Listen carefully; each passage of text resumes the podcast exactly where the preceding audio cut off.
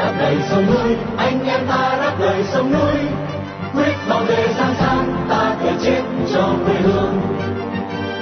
Đây là đài phát thanh đáp lời sông núi, tiếng nói của những người Việt tha thiết với tiền đồ tổ quốc và hạnh phúc của toàn dân do lực lượng cứu quốc thực hiện, phát thanh mỗi ngày từ 7 giờ 30 đến 8 giờ tối giờ Việt Nam trên làn sóng ngắn 9.670 km chu kỳ.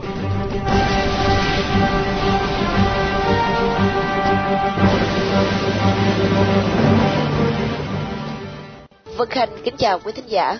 Hôm nay thứ hai, ngày 1 tháng 1 năm 2024, ngày đầu Tết Dương lịch, Vân Khanh kính chúc quý thính giả, quý mạnh thường quân và quý công tác viên của Đài Đáp Lời Sông Núi sức khỏe dồi dào, may mắn và mọi việc được thuận lợi trong năm mới. Đây là buổi phát thanh lần thứ 4615 của Đài Đáp Lời Sông Núi. Như thường lệ, chương trình sẽ được mở đầu với phần tin tức, kế tiếp là chuyên mục phê bình hiến pháp Việt Nam và cuối cùng là phần bình luận. Buổi phát thanh hôm nay được sự bảo trợ của võ sư Trương Thùy Tân, Karate và Hapkido cư ngụ tại Sydney, Úc Châu. Đồng thời để vinh danh tù nhân lương tâm Trương Văn Dũng, một người Việt yêu nước đang bị giam giữ trong ngục tù Cộng sản. Mở đầu chương trình, Vân Hà và Miên Dương mời quý thính giả theo dõi phần tin tức.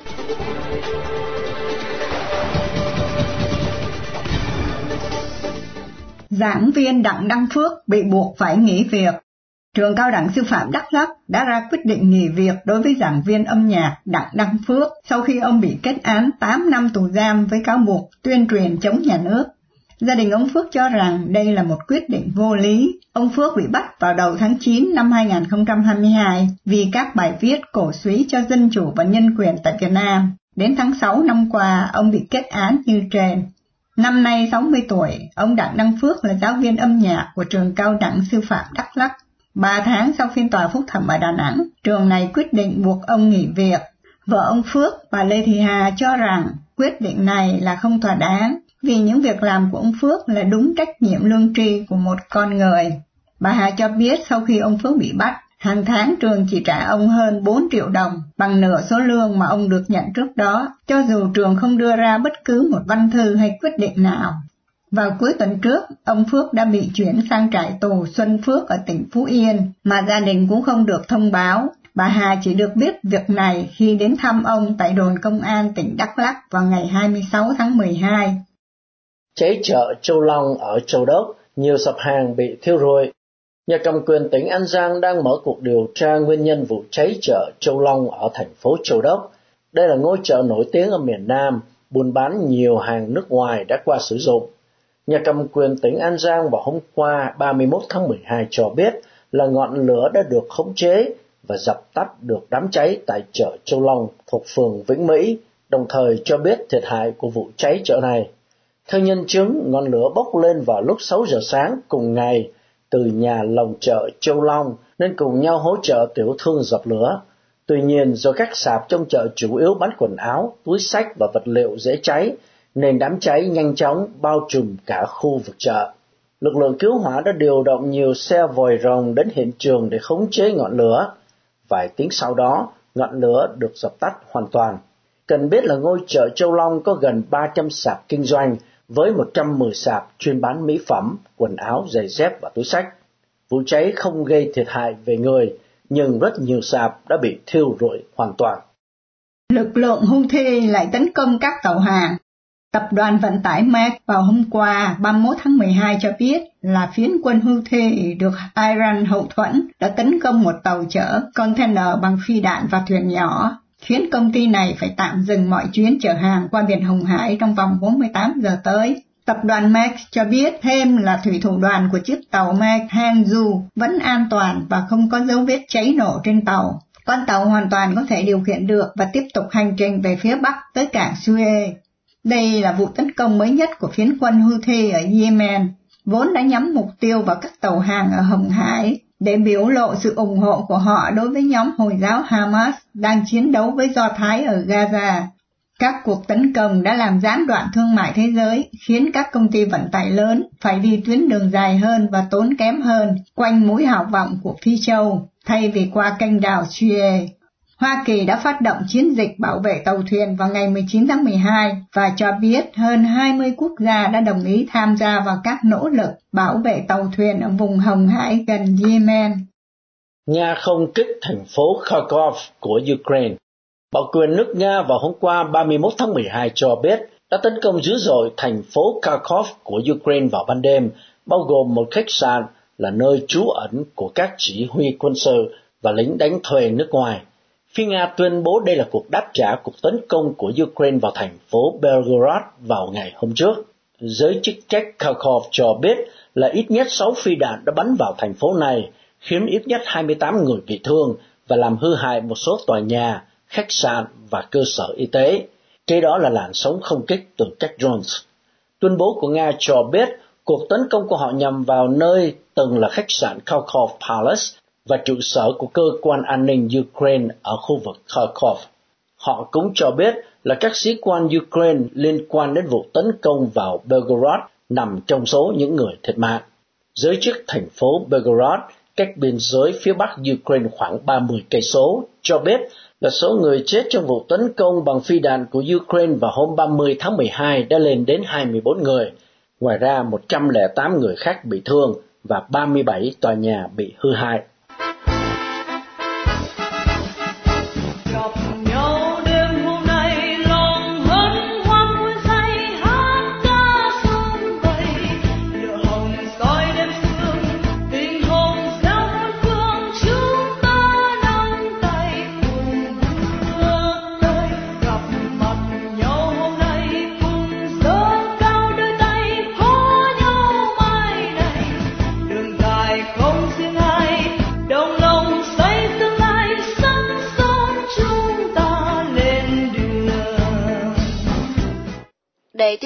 Trình qua chuyên mục phê bình hiến pháp Việt Nam.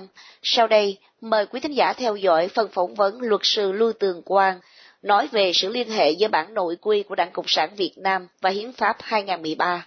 Xin mời anh Hải Sơn. Vâng, xin ờ, kính chào luật sư Lưu Tường Quang. Đầu năm mới dương lịch 2024, Hải Sơn kính chúc luật sư và gia quyến được vạn sự như ý. Thưa luật sư, qua chuyên mục phê bình hiến pháp tuần này, xin luật sư cho biết sự liên quan giữa nội quy Đảng Cộng sản Việt Nam và bản hiến pháp 2013 thưa luật sư. Dạ thân chào anh Hải Sơn và nhân dịp này thì tôi cũng xin cầu chúc ờ, đại gia đình của đáp lời sông núi, ờ, riêng gia đình của Hải Sơn cũng như là tất cả quý vị khán giả của chương trình ờ, được mọi sự an khang thịnh vượng trong năm 2024 cũng như là trong năm giáp thìn của chúng ta. Thưa Hải Sơn, hôm nay là thứ hai ngày 1 tháng 1 2024 thì chúng ta có thể nói là chương trình cuối. Chương trình này là chương trình cuối của năm 2023 mà cũng là chương trình đầu tiên của năm 2024. Thì nhìn từ góc cạnh chính trị quốc nội và cán cân quyền lực giữa đảng và nhà nước, Hiến pháp 2013 đã được áp dụng đúng một thập niên. Đây có thể là dịp để chúng ta nhìn lại liên hệ giữa hai văn kiện quan trọng nhất tại Cộng hòa xã hội hay là của Cộng hòa xã hội chủ nghĩa Việt Nam. Đó là bản nội quy của Đảng Cộng sản Việt Nam và Hiến pháp Cộng hòa xã hội chủ nghĩa Việt Nam. Một cách ngắn gọn, ngay từ lúc khởi đầu thì tôi xin nói là trong cái tầm nhìn của tôi, à, trái với cái ờ, lời rêu rao chính thức là Hiến pháp 2013 là một văn kiện cao nhất của Cộng hòa xã hội chủ nghĩa Việt Nam thì trong cái tầm nhìn của tôi và trong cái phần mà chúng ta sẽ trình bày trong cái bài này thì tôi có thể ví cái bản hiến pháp 2013 như là một cái phủ đính của cái bản nội quy của Đảng Cộng sản Việt Nam thưa anh Nói như vậy đó, thưa luật sư, Hiến pháp 2013 không phải là bộ luật cơ bản tối thượng. Vậy phải chăng đây là một sự lừa dối lịch sử trắng trợn, thưa luật sư? À, thưa Hải Sơn, đúng như vậy, đây là một trong những cái lừa dối lịch sử kéo dài từ sau Thế chiến thứ hai. Đây là khoảng thời gian bao gồm ít nhất là ba thế hệ. Thế hệ trưởng thành trong Thế chiến thứ hai, tức là thế hệ chúng ta có thể gọi là thế hệ ông bà, trong tổng số 100 triệu dân trong nước và trên 5 triệu cộng đồng người Việt ở nước ngoài. Thế hệ thứ nhì có thể gọi là thế hệ cha mẹ, tức là tập thể đã trưởng thành trong thời kỳ đất nước chúng ta chia đôi sau Hiệp định Geneva của 1954 và thế hệ thứ ba là cái thế hệ mà tôi hy vọng là cái đối tượng của chúng ta trong cái chương trình này là cái thành phần sinh sau đẻ muộn sau biến cố 1975 tức là tập thể những người dưới 50 tuổi mà cũng là thành phần đông đảo nhất tại Việt Nam hiện nay. Nói chung, đây là cái thế hệ ít hiểu biết nhất về những biến cố lịch sử cận đại của Việt Nam, mà cũng là thế hệ bị nhồi sọ mạnh mẽ nhất từ khi hải còn là trẻ em khăn vàng đỏ với khẩu hiệu yêu đảng là yêu tổ quốc. Cộng sản Việt Nam có một quá trình lừa dối rất đẳng cấp, tôi dùng chữ đẳng cấp trong cái dấu ngoặc kép. Trước hết là danh xưng chính thức, từ tên gọi Đảng Cộng sản Đông Dương thành lập ngày 3 tháng 2 1930. Tổ chức này đã được cải danh thành Đảng Lao động Việt Nam tại Đại hội lần thứ hai năm 1951 để che giấu cái bộ mặt thực sự cộng sản trong cái gọi là kháng chiến giải phóng đánh Mỹ cứu nước. Để rồi sau khi cưỡng chiếm được miền Nam Việt Nam tự do thì cái con cáo này đã trở lại nguyên hình là Đảng Cộng sản Việt Nam tại đại hội lần thứ tư năm 1976 trên uh, Hải Sơn. Vâng, thưa luật sư, Hiến pháp 2013 tính đến nay như luật sư nói đó đã tròn 10 năm và là phần lớn là thời gian cầm quyền của ông Nguyễn Phú Trọng. Trong thời gian tới đây vai trò tổng bí thư của ông Nguyễn Phú Trọng sẽ như thế nào thưa luật sư? À, thưa anh Hải Sơn, Hiến pháp 2013 là con đẻ của chế độ sau đại hội lần thứ 11 năm 2011 khi ông Nguyễn Phú Trọng đắc cử chức vụ Tổng bí thư. Ông Nguyễn Phú Trọng tái đắc cử Tổng bí thư tại đại hội lần thứ 12 năm 2016 và sau đó được đặt cách lưu nhiệm vì lý do quá tuổi để tiếp tục giữ chức vụ chốt bu Tổng bí thư tại đại hội lần thứ 13, tức là năm 2021, kéo dài đến năm 2026. Hiện nay ông Nguyễn Phú Trọng đang tích cực tổ chức chủ tọa nhiều phiên họp đại hội trung ương để chuẩn bị cho đại hội đảng lần thứ 14 sẽ xảy ra vào năm 2026. Tuy tuổi già sức yếu, đi đứng khó khăn, như chúng ta đã nhìn thấy khi ông Nguyễn Phú Trọng chủ trì lễ tiếp đón Tổng thống Mỹ Joe Biden hồi tháng 9 năm 2023 và Chủ tịch nước kiêm Tổng bí thư Tập Cận Bình hồi tháng 12 vừa qua. Ông Nguyễn Phú Trọng chưa hề bày tỏ dấu hiệu gì là ông sẽ chấp nhận tình trạng mà chúng ta gọi nôm na là tre già măng mọc. Mỗi khi ông Nguyễn Phú Trọng vẫn thường xuyên khoe khoang cái chính sách của ông gọi là chính sách cây tre. Giới quan sát không thể loại trừ cái khả năng là ông Nguyễn Phú Trọng theo gương đại ca Trung Hoa lục địa, Tập Cận Bình, để tiếp tục nhiệm kỳ thứ ba hay ít nhất là một phần của nhiệm kỳ thứ ba. Vì lý do cây tre, nó có một cái tàn rộng rãi, bao phủ mảnh đất hình chữ S, nên mầm măng không thể mọc lên được. Hoặc là vì tranh chấp nội bộ giữa các phe nhóm, nên ông Nguyễn Phú Trọng sẽ phải tiếp tục gọi là hy sinh như ông ta từng nói trước đây, hy sinh trong cái giống ngoặc kép. Tại Mỹ, quốc gia dân chủ bậc nhất thế giới, tổng thống Joe Biden và nguyên tổng thống Donald Trump đều ở lớp tuổi 80 thì sao? Đây là cái lối lập luận của những phe cánh ủng hộ bác Nguyễn Phú Trọng, thưa anh Hải Sơn. Vâng, nhân đây xin à, luật sư cho biết sự liên hệ giữa đảng và nhà nước, tức là the party and the state, như thế nào trên nguyên tắc và trong thực tế tại Việt Nam, thưa luật sư? Dạ, nó có một sự khác biệt rất rõ ràng trên nguyên tắc và trong thực tế, à, thưa anh à, Hải Sơn.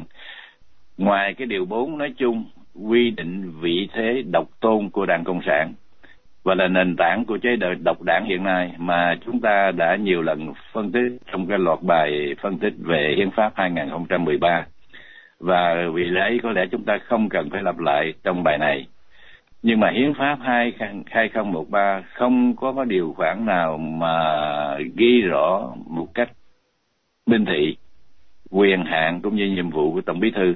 Tuy vậy, khoảng 3 của điều 4 này cũng quy định rằng mà tôi xin trích dẫn là các tổ chức của đảng và đảng viên đảng cộng sản việt nam hoạt động trong khuôn khổ hiến pháp và luật pháp.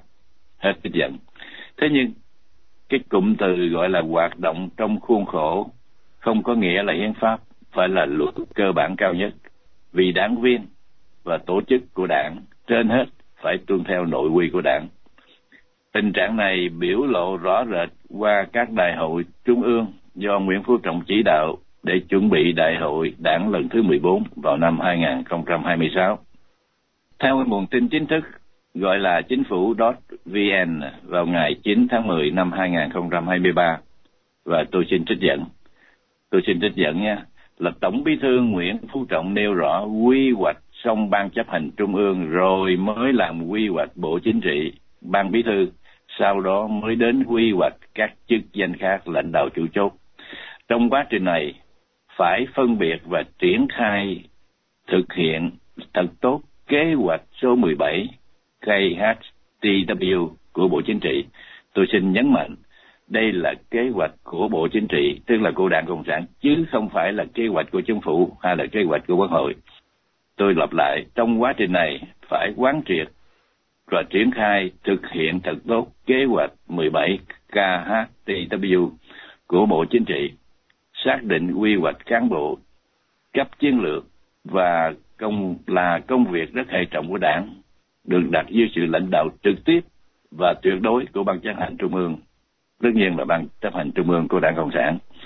Bộ Chính trị đáp ứng yêu cầu xây dựng đội ngũ cán bộ cấp cao của đảng đủ phẩm chất, năng lực, uy tín, ngang tầm với nhiệm vụ hết trích diện. Chúng ta thấy rõ ràng tất cả đây là là quy định bởi đảng cả, không có chính phủ mà cũng không có quốc hội. Diễn dịch một cách nôm na, thì đại hội đảng là cơ quan có quyền lực cao nhất quyết định chính sách thành phần nhân sự và các chức vụ mà thành phần nhân sự này sẽ được giao phó và quốc hội trong trường hợp này và trải qua rất nhiều năm chỉ là một cái cơ quan chấp hành biểu quyết theo lệnh của đảng. Trong bối cảnh này thì hiến pháp 2013 và các hiến pháp tiền nhiệm là gì nếu không phải chỉ là phụ đính của nội quy của đảng theo lập luận của tôi. À, thưa anh à, Hải Sơn. Vâng, thưa luật sư, những chính đảng tại các quốc gia dân chủ Tây phương cũng áp dụng quy luật và quyết nghị. Vậy xin luật sư cho biết sự khác biệt về việc áp dụng quyết nghị giữa hai thể chế dân chủ và độc tài, thưa luật sư. À, đây là một câu hỏi rất hay của à, anh Hải Sơn. Tôi xin uh, giải thích như thế này. Là chính đảng là thành phần cốt lõi trong sinh hoạt chính trị của quốc gia, kể cả các quốc gia dân chủ phương Tây họ cũng nhóm họp đại hội họ cũng biểu quyết thông qua các quyết nghị nhưng tại sao lại có sự khác biệt bất kể là trong một chế độ theo thể chế tổng thống như tại mỹ hoặc là chế độ đại nghị như tại canada, vương quốc anh, úc, châu và new zealand. Những quyết nghị của đảng chỉ có tính cách thông tin, cố vấn mà chính phủ do đảng ấy thành lập. Không có bổn phận phải thi hành. Quyết nghị của một chính đảng phải được chính đảng ấy đưa vào cương lĩnh bầu cử, tức là cái election policy platform, để có được cái sự ủy nhiệm của cử tri, tức là cái mandate và có được cái tính cách chính danh tức là legitimacy sự khác biệt lớn lao tại cộng hòa xã hội chủ nghĩa việt nam là quốc hội không trải qua tiến trình bầu cử tự do như trong một cái nền dân chủ pháp quyền và đa nguyên Tại các nước dân chủ phương Tây, hành pháp sử dụng quyền hạn theo hiến pháp sau khi đã được đa số cử tri bầu. Tại Cộng hòa xã hội chủ nghĩa Việt Nam, 5 triệu đảng viên độc quyền áp đặt quy luật của đảng đối với 95% dân chúng còn lại. Họ không có tiếng nói gì cả. Thưa anh, nhân dịp này thì tôi cũng xin chào và kính chúc tất cả quý khán giả của đài Đáp Lời Sông Núi năm mới một lần nữa 2024 và Giáp Thìn được an khang và thịnh vượng. Vâng, cảm ơn luật sư Lưu Tường Quang đã dành thời giờ cho một phê bình hiến pháp 2013 tuần này. Chúc bình an, hẹn lại trong một buổi trao đổi khác. Xin kính chào luật sư ạ. À, xin kính chào anh à, Hải Sơn và cũng vậy tôi xin cầu chúc một lần nữa anh Hải Sơn và đại gia đình đáp lời sông núi cũng như là gia đình riêng của anh Hải Sơn được mọi sự tốt đẹp trong năm mới.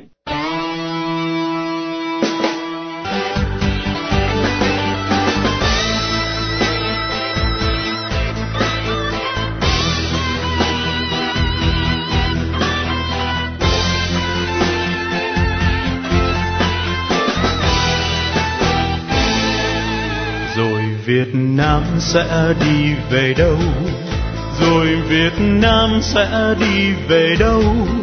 Về phương Bắc chỉ là cúi đầu làm nô lệ cho tàu. Quanh tay khuất phục trước bọn ngoại bang. Từ nghìn năm, một lòng tham xâm chiếm dân mình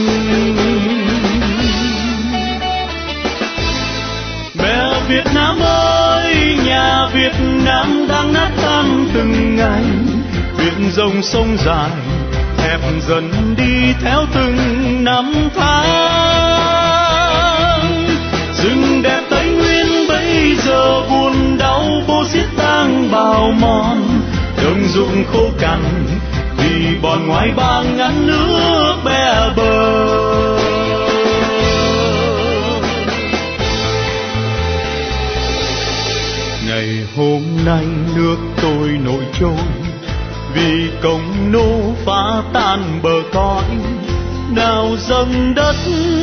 nào dâng biển hèn nhát luôn cúi đầu, nhưng luôn sẵn sàng xây ngàn trại giam.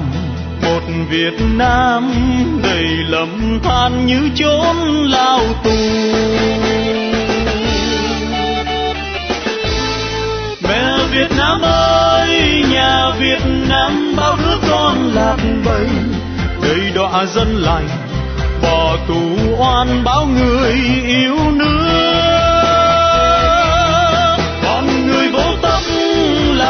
Làm ngay trên nỗi đau người người một bọn tham tàn chẳng ngần ngại chi vỡ vẽ cho đời quý thính giả đang thưởng thức bài hát Việt Nam rồi sẽ về đâu, một sáng tác đấu tranh của tác giả Việt Hưng qua tiếng hát truyền cảm của nam ca sĩ Thế Sơn.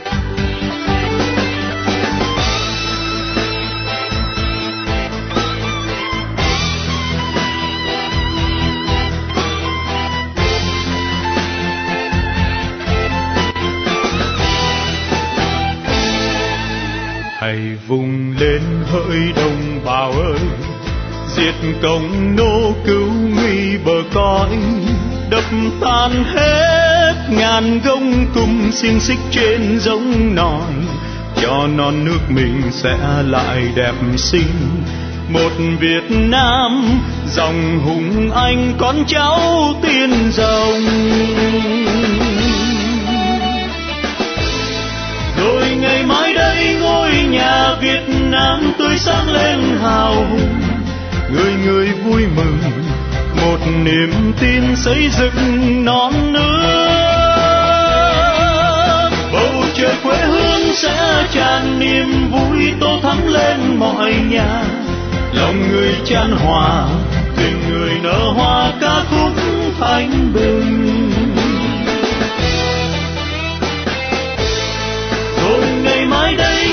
Nhà Việt Nam tươi sáng lên hào hùng. Người người vui mừng, một niềm tin xây đắp nước non mình bầu trời quê hương sẽ tràn niềm vui tô thắm lên mọi nhà.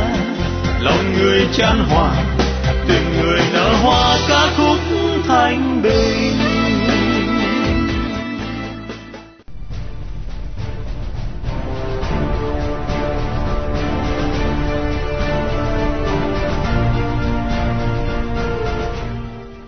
Kính thưa quý thính giả, một trong những lý do Tổng bí thư Nguyễn Phú Trọng xúc động lúc đọc diễn văn trước Tập Cận Bình là vì ông cảm khái giai đoạn huy hoàng của những lãnh tụ già nua và bảo thủ như ông đang cáo chung và tiến trình dân chủ hóa đang tăng tốc không ngừng nghỉ.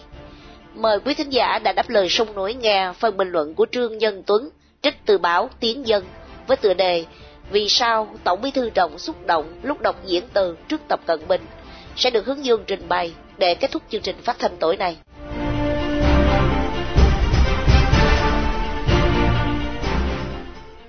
Hôm qua tôi coi clip video trên OFA, thấy Tổng bí thư Trọng có vẻ xúc động mạnh khi đọc diễn văn trước Tập Cận Bình. Với giọng gần như muốn khóc, ông nói, tôi già rồi, rất muốn trao trách nhiệm cho thế hệ trẻ. Nội dung đoạn nói chuyện này không thấy ghi lại trong các văn bản chính thức được công bố trước báo chí. Thật là ngạc nhiên. Vấn đề chuyển giao quyền lực là chuyện nội bộ của Đảng Việt Nam. Người ta chỉ nói chuyện này trong đảng với nhau, giữa các đảng viên có thẩm quyền. Ông Trọng lại bộc bạch trước một quốc khách là Chủ tịch nước Trung Quốc Tập Cận Bình, như lời tâm sự giữa hai đồng chí, anh em, cực kỳ tin cậy. Vì sao ông Trọng lại xúc động, muốn khóc khi nói về việc chuyển giao quyền lực cho thế hệ trẻ? Theo tôi, lý do thứ nhất, ông Trọng thấy thế hệ đảng viên trẻ không có người nào xứng đáng thay thế ông. Đảng Cộng sản do ông lãnh đạo đã trở thành một đống ê chề. Nói theo ông Sang, thì Đảng Cộng sản là một bầy sâu nhung nhúc. Sự kiện này là thật, nào giờ đã là như vậy. Không chỉ ông Sang, mà nhiều người khác cũng đã có cùng nhận xét. Tôi không nghĩ ông Trọng lại xúc động khi chia sẻ sự thất vọng này với ông Tập. Lý do thứ hai là chuyện đốt lò của ông Trọng đang gặp khó khăn. Ta cũng biết hệ thống tư pháp Việt Nam không thể sử dụng luật pháp để xét xử một đảng viên. Đảng viên này chỉ có thể bị luật pháp xét xử khi và chỉ khi người này bị tước tư cách đảng viên. Việc tước tư cách đảng viên chỉ có thể thực hiện trong chi bộ đảng mà đảng viên trực thuộc. Thí dụ, một đảng viên phạm tội hối lộ, nhưng đa số đảng viên trong chi bộ đảng không đồng tình phế bỏ tư cách đảng viên của đối tượng. Đảng viên này vẫn không bị luật lệ xét xử. Họ có thể đưa ra một lý do vớ vẩn như hối lộ không vụ lợi để xá tội cho đảng viên này. Tôi nghĩ ông Trọng có lẽ đang gặp trở ngại vì gặp cảnh cả một hay nhiều chi bộ đảng chống lại quyết định của ông. Ông Trọng tủi thân vì quyền lực ông bị xúc phạm, uy tín của ông bị sứt mẻ. Nếu ông giao quyền lực lại cho thế hệ trẻ, công trình đốt lò chống tham nhũng của ông sẽ lỡ dở. Đảng của ông sẽ hiện nguyên hình là một đảng cướp, sâu xé tài nguyên đất nước và hút máu dân lành. Thực tình tôi rất ái ngại cho ông Trọng. Tôi ủng hộ ông Trọng ngồi thêm nhiệm kỳ nữa để tiếp tục xử tội những kẻ tội phạm để làm trong sạch bộ máy nhà nước. Tổng thống Roosevelt của Mỹ ngồi xe lăn lãnh đạo nước Mỹ, góp phần thắng trận đệ nhị thế chiến.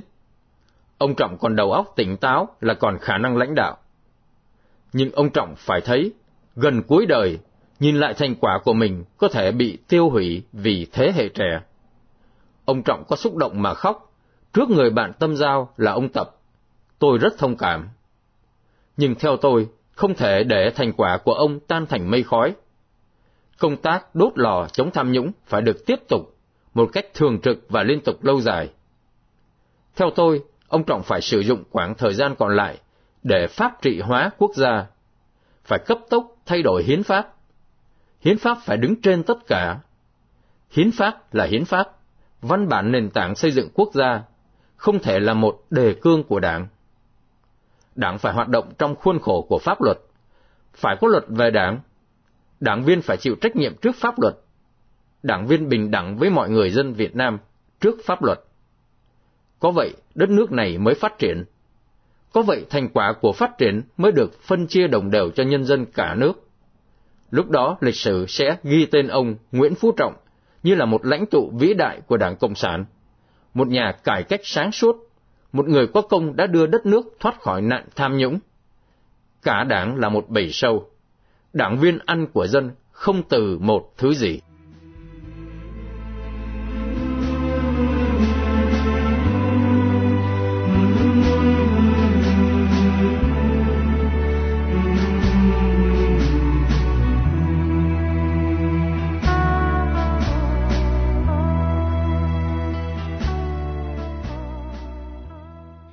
Tay trong buổi phát thanh tối nay, kính mời quý thính giả cùng đã đáp lời sông núi nhớ đến anh Trương Văn Dũng, sinh năm 1958, bị bắt ngày 21 tháng 5 năm 2022 với bản án 6 năm tù giam, một tù nhân lương tâm đang bị bạo quyền Việt Nam giam cầm trong ngục tù vì lòng yêu nước, lẽ phải và sự đóng góp tích cực vào tiến trình dân chủ hóa Việt Nam.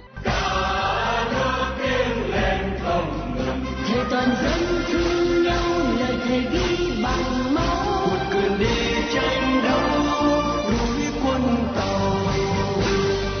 chương trình phát thanh đáp lời sông núi hôm nay đến đây là chấm dứt. Hẹn gặp lại quý thính giả trong chương trình tối mai.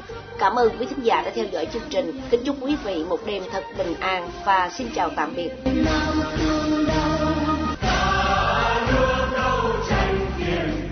vì tình